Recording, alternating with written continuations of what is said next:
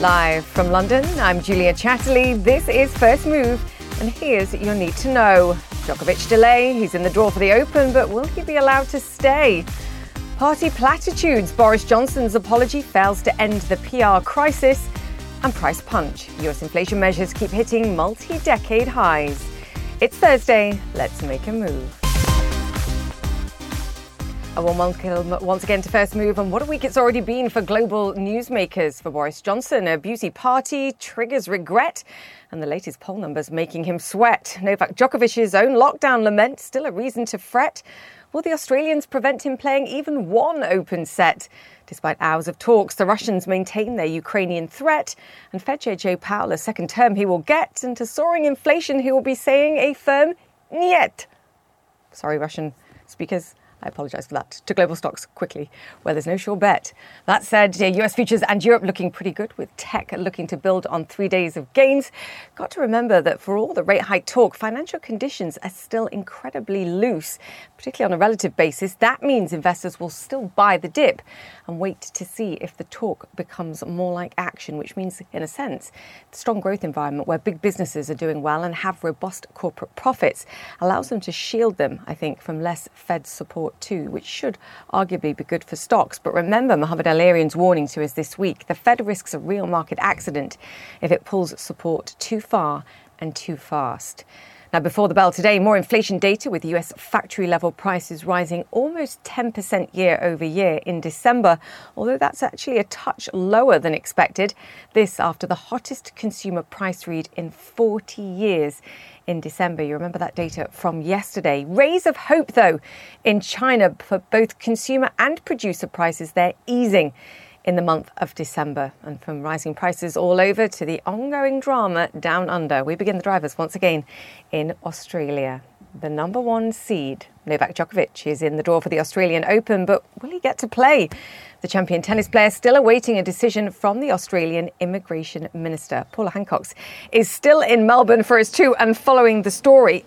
I have to say, Paul, optically, the further we go, it gets more and more difficult for the government to make a decision. Now they're going to eventually, if they decide to do this, pull the number one seed from the Australian Open. What do we think the delay is here? Do they simply just want to make sure their case is watertight, their decision is watertight?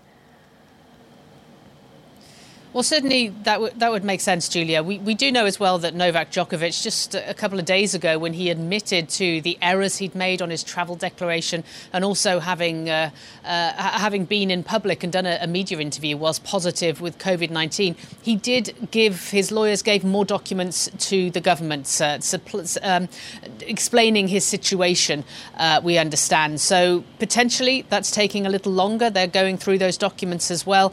Uh, but we really don't don't know exactly why there is such a delay. We do know he's still considering it. We do know the Immigration Minister, Alex Hawke, has the power to revoke that visa. Now, Prime Minister Scott Morrison today was asked about it, as he is every day, he is able to be asked about it. And he said it, it's up to Alex Hawke. He said the policy is in place uh, and he hopes that his government will uphold that policy, uh, pointing out once again that you have to be uh, vaccinated against COVID 19 to come into this country or you have to have a medical exemption as to why you cannot be uh, vaccinated, a medical reason uh, for that. So, certainly, Scott Morrison is making his uh, opinion clear, also pointing out there's a difference between the visa and the vaccination requirement. So even if you have a visa early on, that doesn't automatically mean that you will be allowed into the country. You have to have those vaccination requirements as well. So this is just dragging on at this point as we are just a few days away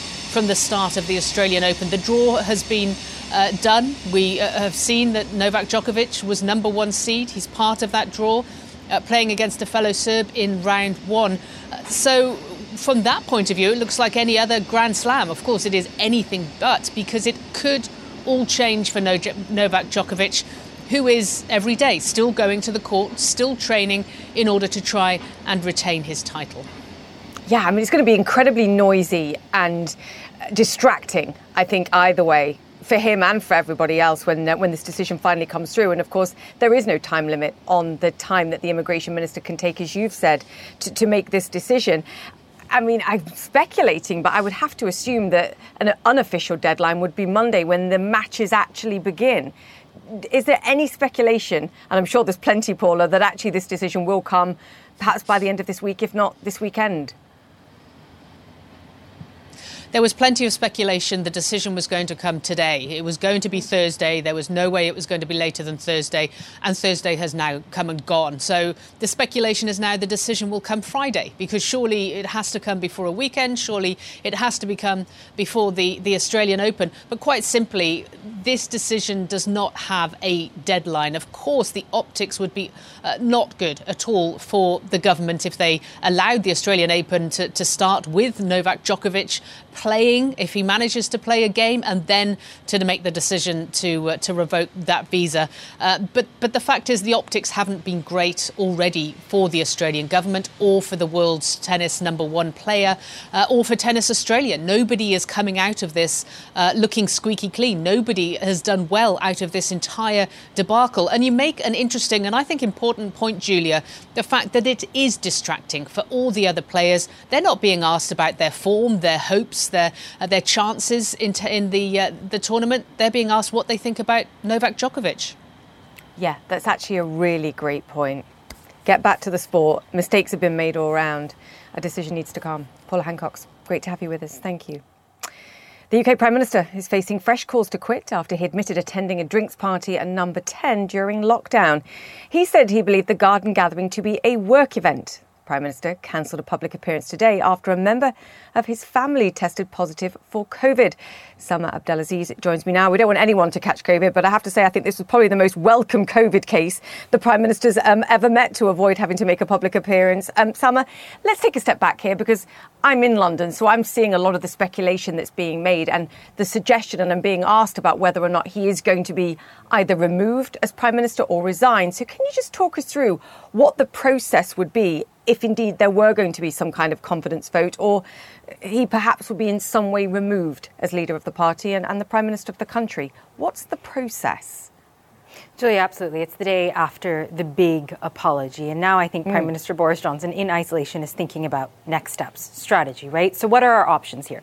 Well, the options are he could be pushed out, he could step down, or he could try to ride it out. Let's start with the beginning one resigning. The prime minister taking action himself, putting a resignation out himself. That's always a possibility, except with Prime Minister Boris Johnson, we know that he is someone who holds onto power. He rides out storms. He has survived scandal after scandal. I would put that in the absolutely unlikely, if not impossible category then you have the possibility of being pushed out. Now, that would require a mutiny from conservative lawmakers, from his own lawmakers. 15% of conservative MPs would have to submit letters to what's called the 1922 Committee. This is a body that oversees Tory leadership. That comes out to about 54 MPs. It's a significant number. And so far, we only know of two confirmed MPs who have written a letter. But here's kind of the twist to this the 1922 committee keeps everything secret until they've reached that threshold of 15%. So it could be that we don't know the whole story there. But overall, what we're seeing is that the prime minister's cabinet is backing him. Is yes, there are MPs calling for his resignation, but by no means has it turned into a huge rebellion, into a huge mutiny that could trigger a no confidence vote. And that leaves the last option riding out the storm. This is something the Prime Minister has been able to do time and time again, scandal after scandal. But here's the thing with this one, Julia. This is a scandal that appears to keep on hitting the Prime Minister over and over again. Remember where it started. First, it was just reports of a Christmas party. Then there was a leaked video of Downing Street staff laughing about a Christmas party. Then there was a picture of Prime Minister Boris Johnson himself at an alleged garden party. Now we have an apology of him being in place, and there's still that dizzying array of allegations spanning from summer 2020 to winter of 2020. There is a lot there that could potentially pop up again, be yet another hit for the prime minister. So, right now, you are looking at a prime minister who is increasingly vulnerable, increasingly weak. Remember, he has the lowest popularity ratings since he took office. He's had the biggest Tory rebellion against him in parliament since he took office. The question is can he hold on to power? And the final question here I'm going to ask is who would take his job if he did step mm. down, Julia? Yes, good question. We shall reconvene on that. I say down but not out. Salma Abdelaziz. Thank you for that. So, Boris Johnson, in a political message you were hearing there, central bankers under inflationary duress just released numbers show US prices at the factory level rising almost 10% year over year last month, the biggest monthly gain in all of 2021. This, of course, comes after a hot read on consumer price inflation yesterday. Now, the managing director of the International Monetary Fund, Kristalina Georgieva, told Quest Means Business Wednesday inflation won't be easy to control nobody made the connection that multiple factors are pushing prices up, like labor markets have, have changed, uh, climate shocks have made food more expensive in many places. All of this combined made inflation sticky, and uh, uh, we are where we are. Mm, Christine Romans is back with us, having been rudely interrupted discussing this yesterday. You've forgiven me, thank you. Um, we were just engaging in what I thought was a very important conversation, not only about high prices today, and you can discuss what's driving that, but also the expectations, people's expectations of where inflation is going to be in the next six to 12 months. And that's far higher than what the Federal Reserve thinks and what investors think too. And we know the Federal Reserve watches that incredibly closely. Yeah, because perception is so important here because perception can drive consumer behavior, right? And right. consumer consumer patterns. And it's so interesting to me that people feel so pessimistic here. 2 years, almost 3 years now starting into COVID. There is a, a COVID exhaustion that I think colors their optimism overall about the economy. Also, when you see these higher wages and you see job gains and you see good things happening in the economy, it is the daily grind of paying more for everything um, that really saps that optimism and eats into the benefits of higher wages. So that is something psychologically, I think, that is really weighing on American consumers. And you can see that certainly in so many of the polls. There's a lot of discussion here in the U.S. about what the Biden administration can do about it. If you look at the front page of some uh, right-leaning newspapers today, you'll, you'll see them calling it Biden inflation. But I would remind everyone this is a worldwide trend we're seeing in higher prices, factory level and consumer level prices. Uh, and it is the Federal Reserve who has the task to try to tamp down a high inflation. The Fed seems to think it's going to be able to get things under control um, over the next year, year and, and some months beyond that. But people, when you look at the surveys of people, aren't quite so sure. And I do think that it is that COVID exhaustion, Julia, that is coloring everyone's mm. expectations of just of just about everything. When you look at the producer prices from today, as I sure I'm sure you were too, looking for any sign of a peak, because that is the big question right now. When will we know uh, the peak prices are in here, you know, and of course, if we knew the answer to that, we'd both of us would be on a Caribbean island right now that we own. we, we don't we know the answer to that question. No, I don't think anybody does. yeah, peak bottleneck and peak prices. We'll wait for that Caribbean island moment, um, Christine. you raised so many great points there, um, and I was just trying to decide which one to um, which one to talk about. Um, and you raise a great point, I think, as well about the Biden blame that's going on for prices. My, the way that my father used to help me understand inflation was he used to describe it as too much money chasing too few goods. And if exactly. you chuck a whole lot of money into a system with the kind of bottlenecks that we've seen, then you do create inflation and rising prices. Um, do you think they have to hike four times, to your point about who has to respond here this year in order to do it? I mean, isn't money still relatively easy right now. I mean, they're still they're still pulling their foot off the gas from from all of this quantitative easing, and then they have to start tightening. So I'm not sure how that's going to play out. I do know that if they make a mistake, it's it's a da- it's dangerous territory. To your point about too much money chasing too few goods, two things here happening at once, right? This un- unleashed consumer demand at a time that the stuff isn't actually there in many cases. So the pandemic, in two different ways, both by screwing up the supply supply chains around the world and by unleashing all of this demand from people for the same things at the same time has really, really fed into this in a way I don't think uh, we could have predicted. Also, we have not had inflation, meaningful inflation, in, in the U.S. economy in a generation, right? You got to go back to the 70s and the, and the, early 80s, and that was really bad, right? And so I think that people, when they harken back to inflation, they think of those bad old days in the early 80s and just what it took to um, to fight that inflation, and that's another reason psychologically why they're just so scared about the big I word. Yeah, Christine Romans, always great to chat to you, and uh, thank you for making me smarter. Thank you. Happy New Year. Mm, to you too. Okay, let me bring you up to speed with some of the other stories making headlines around the world. Britain's Prince Andrew is facing the possibility of a civil trial in the United States on accusations of sex abuse. Virginia Giuffre claims she was 17 years old when Jeffrey Epstein forced her to have sex with his friends, including the prince. On Wednesday, a New York judge denied a motion by Prince Andrew's lawyers to dismiss the lawsuit. CNN royal correspondent Max Foster joins us now. Max, great to have you with us. This broke, this news broke during the show, so it was a little bit of a scramble. So now that we've had 24 hours to, to digest, I just wanted to ask you what the next six months looks like, both for Prince Andrew and, of course, the royal family. And do we think this firmly draws a line under any hope of a return to perhaps royal duties of some form and charitable patronage too? I think it's very difficult in terms of returning to royal life. So much damage has been done to Prince Andrew's reputation and will only continue to be done if this continues as it is. Uh, even today, there was a letter from many military veterans to the Queen asking the Queen, as commander of the armed forces, to take away Prince Andrew's titles. So, a real groundswell of opinion against Prince Andrew moving back into public life, even though he hasn't even been found officially guilty of anything yet. He does have various courses of action available to him, and none of them are good. Uh, so the first one would be to appeal this latest uh, ruling that the case can't be thrown out of court. Uh, I think that's, uh, according to all the legal experts, very slim chances of him winning that appeal. The other options are ignore the case and then it potentially goes to a default judgment and potentially damages having to be paid by Andrew. That will be a blot on his career, it'd be a blot on the royal brand as well. He could engage with the process and the case, in which case he'll effectively have to hang out his dirty laundry in public, as one lawyer described it to me. Very difficult. Also, it will be overshadowing the Queen's Jubilee celebrations this year, no doubt of that. So, none of those options are particularly good. The best option is probably some sort of settlement, according to the legal and royal experts I've been speaking to.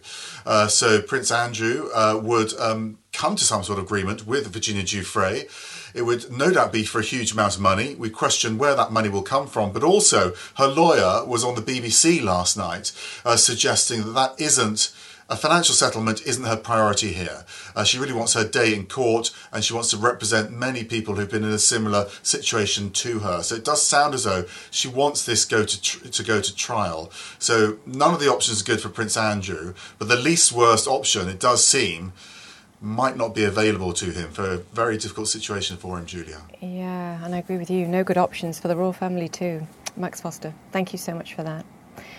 Okay, still to come here on First Move booster shots before Suntory time. The CEO of the Japanese drinks giant and why he thinks the third shot is key to recovery. And the genie definitely out of the bottle when it comes to the metaverse. We speak to a CEO making celebrities' wishes come true in the virtual world. That's all coming up. Stay with us.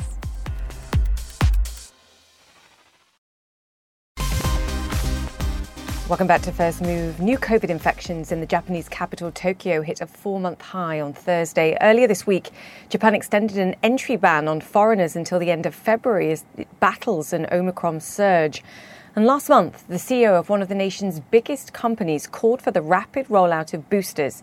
Only around 1% of the population has received a top up shot so far. And he joins us now Joining us is Tak Niinami. He's the CEO of Suntory Holdings. Tak, it's always great to have you on the show. Happy New Year. Talk Happy to me. Good to see you. Yeah. Talk to me about your point about top up vaccine shots. Do you believe this is the best way to ensure recovery? Yes, it's one of the best ways. Nothing only the uh, booster shots, uh, which is now underway. Second thing is definitely we have to uh, expedite the COVID treatment pills uh, to the uh, patients who got the infection. But the reality of our country is like this. The number of daily COVID cases has been growing rapidly, but the severe cases and their fatality rate are far lower than the Delta variant. For example, today um, we have zero um, death and uh, just uh, five to six serious cases. So the situation is not that as bad as at the time of the Delta variant. So we have to be uh, calm and uh, we have to reinvigorate consumption as soon as possible. That's what I'm urging the government not to reintroduce another state of emergency. And uh, again, we have to expedite the booster shots, which is still low percentage, as you explained. But your point, I think, is very important in terms of the relative degree of and severity of illness that we're seeing. And, and I look at some of the comments that you were making before the Omicron wave hit, and I saw that your business, you're seeing around 70 to 80% of the levels of demand that you were seeing pre-pandemic. So, so the recovery was coming back. You were seeing a significant improvement in, in your operations and in demand for your products. Exactly. In Japan, uh, we saw the uh, huge pickup uh, uh business uh, uh, in consumption, especially um, on premise around the time of Christmas. So mm. we've been so much hopeful that we can have the good year but uh, Omicron uh, uh, came in, and then the government took a very harsh action. So I feel um, Japan is uh, taking the overall, I mean, overly cautious actions to tackle Omicron variant. So it's a concerning because we expect a lot to this year in this country by leveraging the pent-up demand because a household accumulated as much as 30, 300 billion dollars as their uh, saving accounts. So consumers in Japan have a lot of cash and they want to use it. So that's our strong hope. Okay, I'm reading between the lines.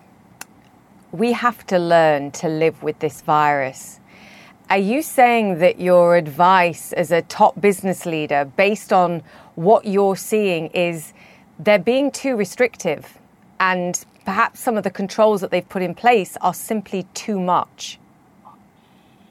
Yeah, I think uh, too much. But uh, we have to be based on the scientific data and experience of other countries.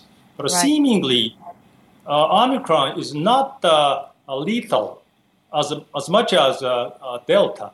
So we have to see the data as soon as possible and then for example, we should uh, use the uh, border control, uh, especially for business, because uh, we, we shut down the country. More or less, uh, we, we don't accept the people from abroad. It's not good for Japanese economy.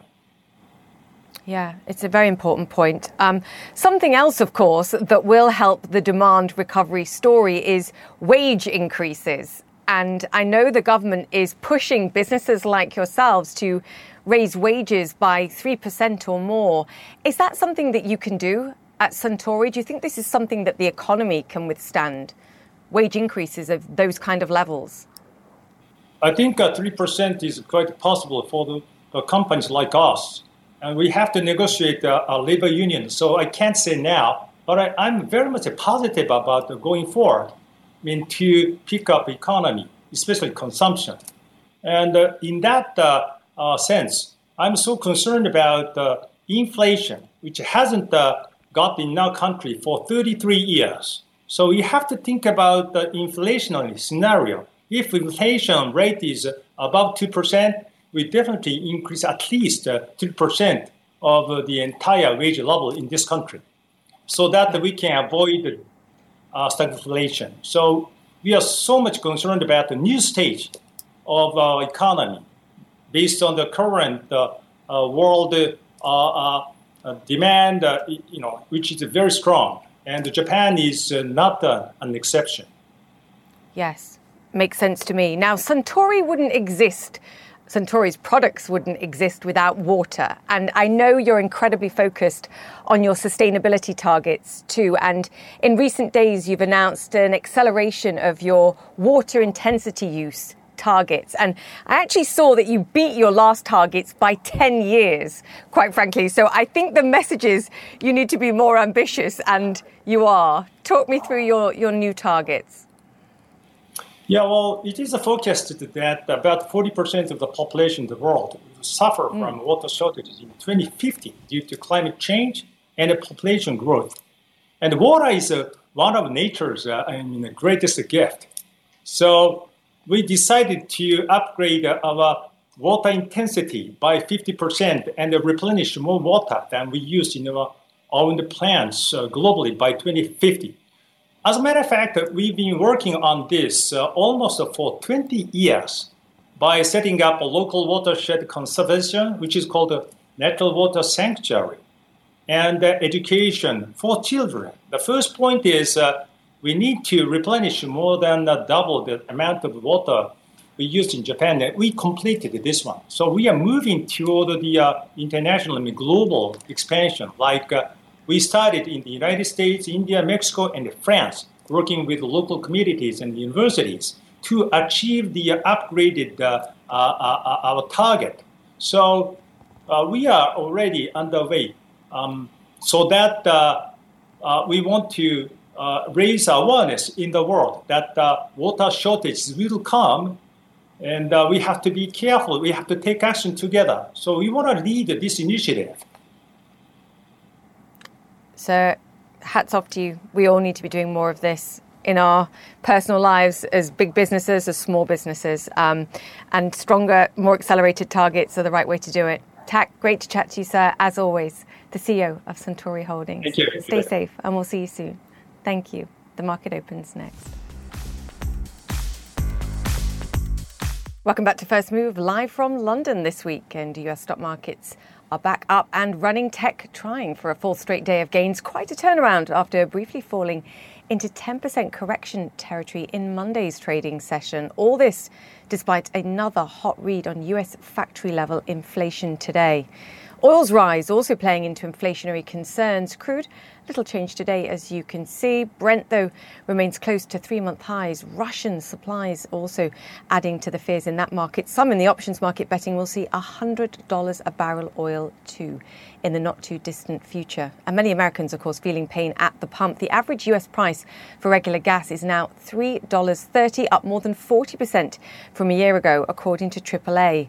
The American Petroleum Institute says rising prices are in part due to policies aimed at restricting production of US oil and natural gas. In its 2022 outlook, the API also cites the challenges Europe faces with reliance on nations like Russia for fuel and why US energy independence must be protected. Joining us now is Mike Sommers, President and CEO of the American Petroleum Institute. Mike, always great to have you on the show. Happy New Year much of what we're talking about on a daily basis cuts to the core of what you're talking about in your 2022 outlook, and that is that the American public actually are more frightened of rising prices and inflation than they are of COVID at this moment, and fuel prices are a huge part of that. Absolutely, Julia, and great to be with you again. I do think we have major concerns about some of the policy issues that are being pursued by this administration, which, while at the same time they're asking for more oil production, all of their policies are actually pointing to uh, dampening production in the United States. In fact, just this week, they came out with a new policy to restrict production in Alaska at the National Petroleum Reserve. So, from the beginning of this administration, really to just this week, all of their policy signals are for the United States producers to stop producing oil and natural gas here at home. I mean, you can understand what they're trying to do because they're trying to shift the investment and their money into renewables. The challenge, and we've talked about this in the past, is a timing mismatch. If you underinvest in one that you require in the short to medium term, then it doesn't matter how much you're investing in the future, you're going to have a crunch in the short to medium term in terms of prices. Well, that's exactly right. And and so often, Julia, what we've actually found is that when you're making an energy transition, and we've been going through energy transitions throughout uh, world history, when you're making an energy transition, it is much less about transition and more about addition.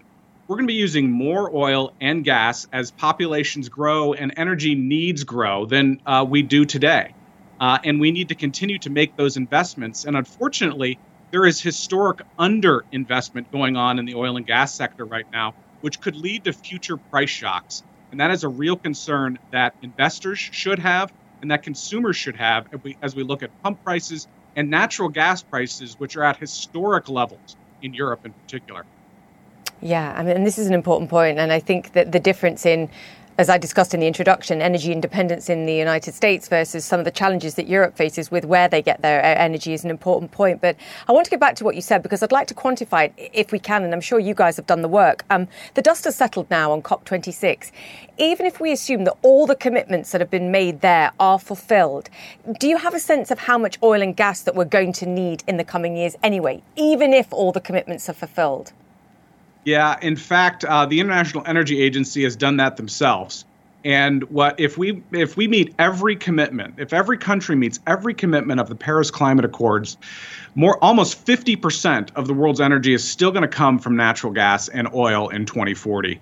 And that means we need more investment in this sector. We need to make sure that consumers are protected from price spikes like we're like we're seeing right now. And that means investments not just in the United States but throughout the world. And unfortunately, that investment continues to go down. We want to make sure that it continues to go up so that consumers are protected, while at the same time, we need to be reducing emissions. And that's a top priority for us as well. In fact, the American Petroleum Institute came out with a policy just last year on how you can continue to invest in American oil and gas while at the same time reduce emissions. And we have a good record. In fact, in the power sector, uh, just in the last 15 years, we've been able to reduce emissions by 40%. And most of that is because of a fuel switch that has gone on from coal to natural gas. We want to be able to continue to export that environmental progress throughout the world. Yeah, I mean, we should be doing this on a global basis. I think that's part of the point. If we're all trying to go at it in different directions, um, we're sort of fighting against each other. There will be those, and you get plenty of criticism saying, look, you're talking your book, you're resistant because you represent an industry that's dirty and it's not doing enough to transition and it gets loads of subsidies. Um, you've had all the criticisms in the past. I would argue, why can't we do both? Why can't you, as the API, say, fine, we are going to transition to a zero carbon world. We just have to go there in a smart manner. And that's simply going to take some time and we have to get the investment right. Is that not part of what you're saying? I'm just not sure you're heard. absolutely. In fact, uh, if you look at what actually is going on in Europe right now, where they have these historically high gas prices, uh, they're somewhat insulated by them even being higher as a consequence of U.S. liquefied natural gas going to Europe right now. Uh, the same is true in Asia also. Uh, the world is really supported and insulated in some ways because of U.S. LNG production, which has really had explosive growth in the last decade. Uh, we need to make sure that there are multiple suppliers for the world's energy needs. Uh, increasingly, uh, that supplier of choice is the United States but we have to can, can continue to invest in those suppliers and invest in this industry so that they can supply lower carbon energy in the form of liquefied natural gas to the rest of the world. Uh, we're actually seeing right now that Putin is turning off the gas uh, to Europe right now.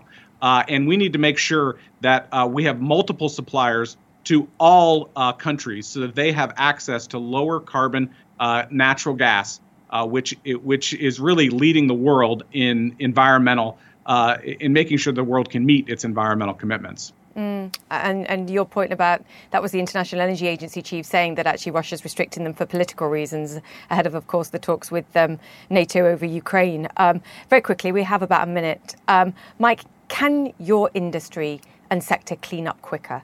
Can it get cleaner quicker?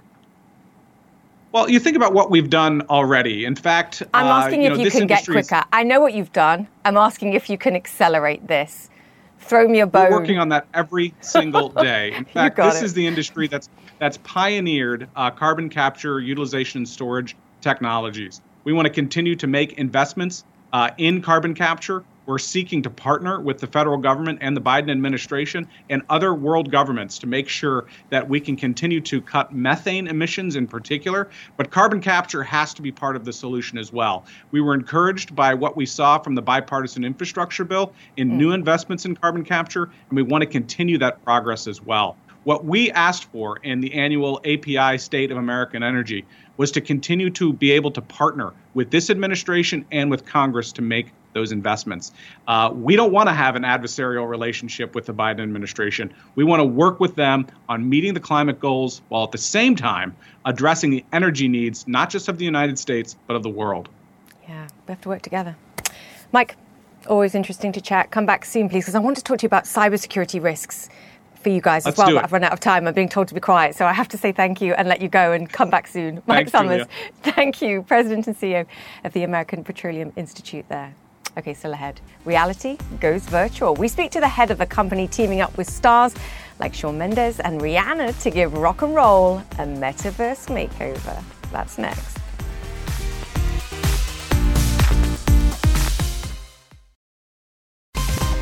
Welcome back to First Move. Imagine the thrill of getting up close to some of the world's biggest stars from the comfort of your own home.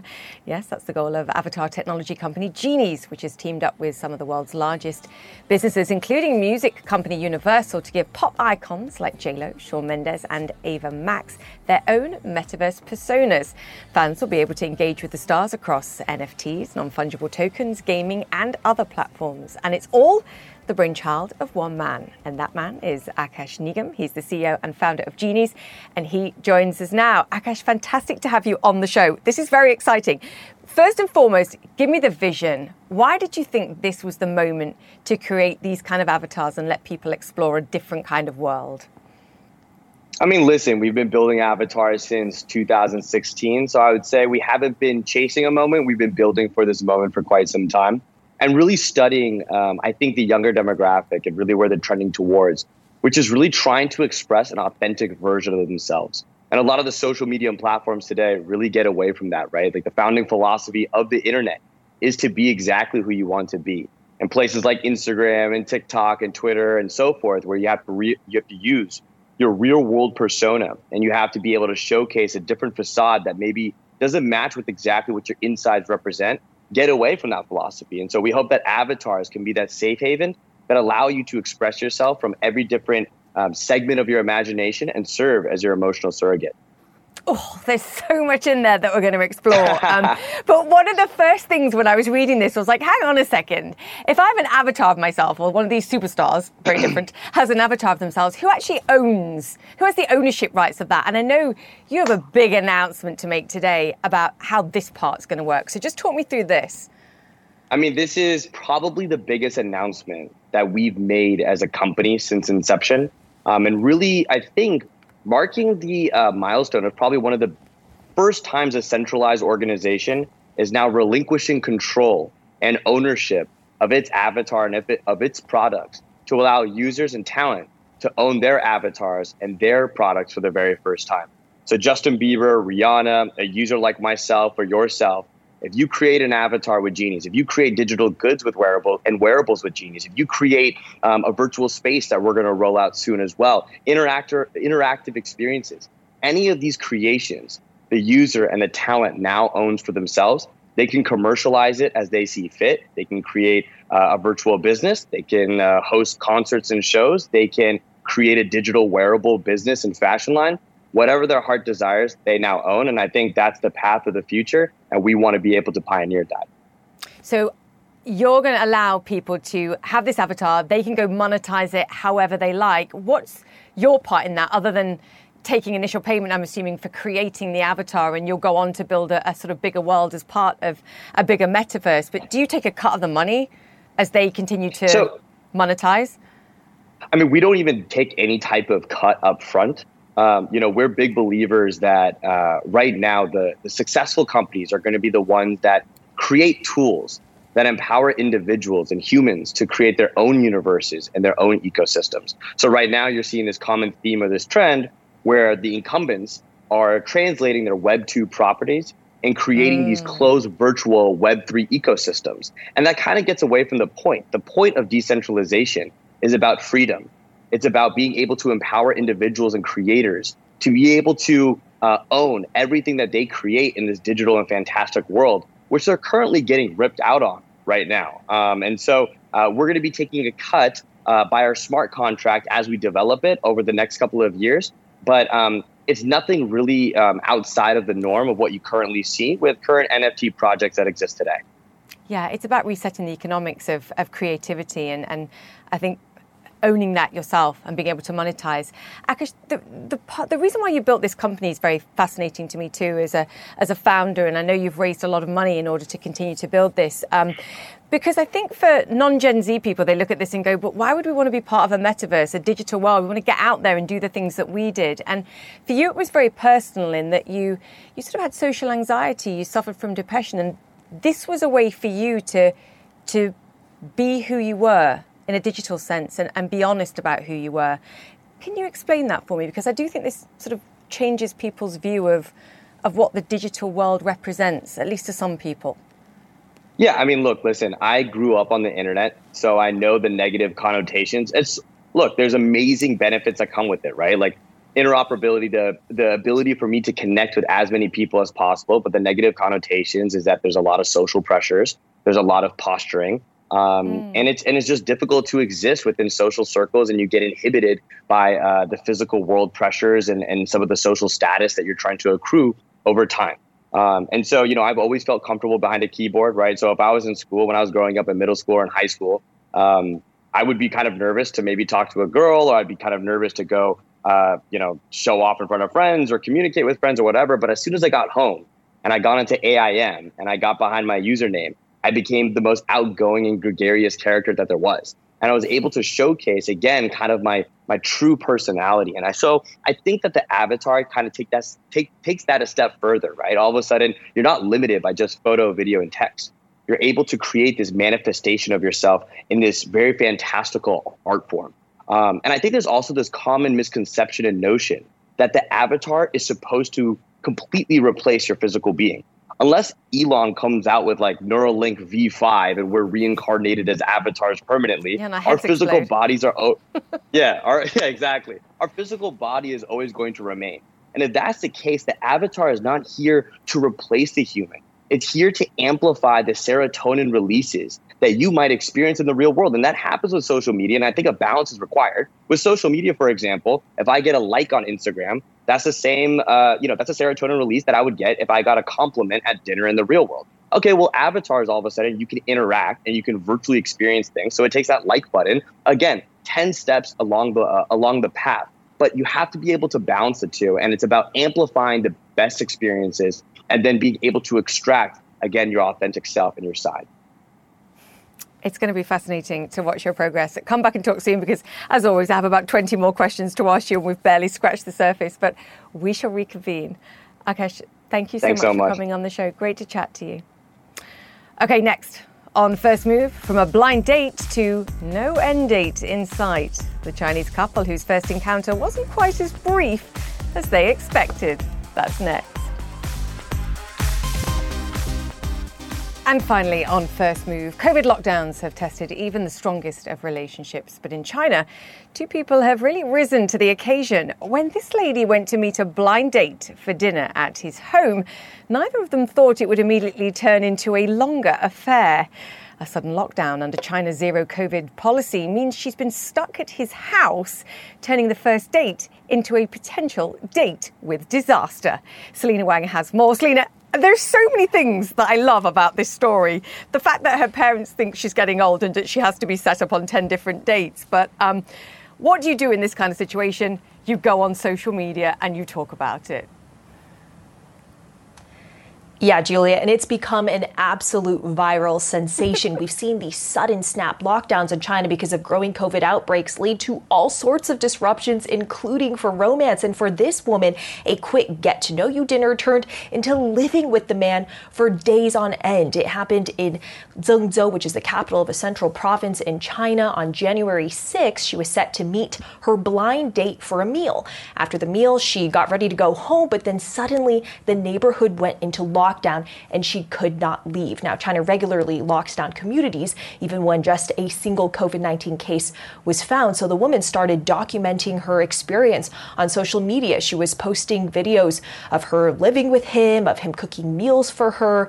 He was sweeping the floor, posting videos of him working on his laptop, and they have gone absolutely viral in China, even becoming a top trending topic on Weibo, which is China's Twitter like platform. She even gave an interview interview to state media in which she said she was in Zhengzhou ahead of the Lunar New Year holiday and her family had set up with several suitors to meet with while she was there. But it turns out her videos have also led to some embarrassment. She said in a later post that she had taken down the original video because her date was receiving some calls from friends. Now, as of Thursday, it's unclear if she is still at the man's home.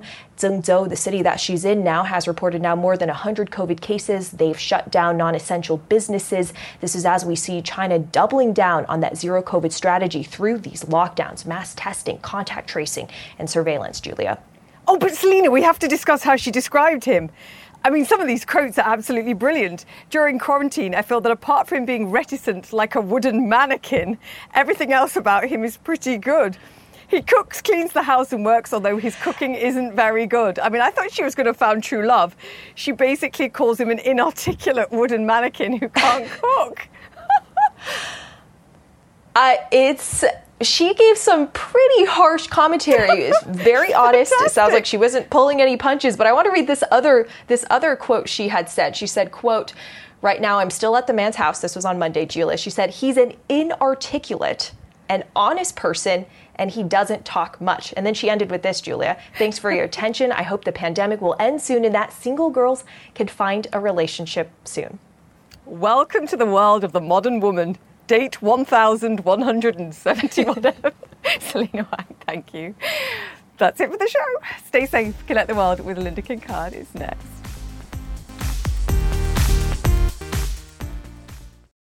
Quality sleep is essential, and that's why the Sleep Number Smart Bed is designed for your ever evolving sleep needs. So you can choose what's right for you whenever you like. Need a bed that's firmer or softer on either side? Helps you sleep at a comfortable temperature, quiets their snores. Sleep Number does that. Sleep better together. JD Power ranks Sleep Number number 1 in customer satisfaction with mattresses purchased in-store. And now, save 50% on Sleep Number limited edition smart beds for a limited time. For JD Power 2023 award information, visit jdpower.com/awards. Only at Sleep Number stores or sleepnumber.com. I'm Dr. Sanjay Gupta, host of the Chasing Life podcast. In honor of our 10th season, we want to hear from you. Leave us a message at 470-396-0832 and tell us how you chase life. It could be used on an upcoming episode.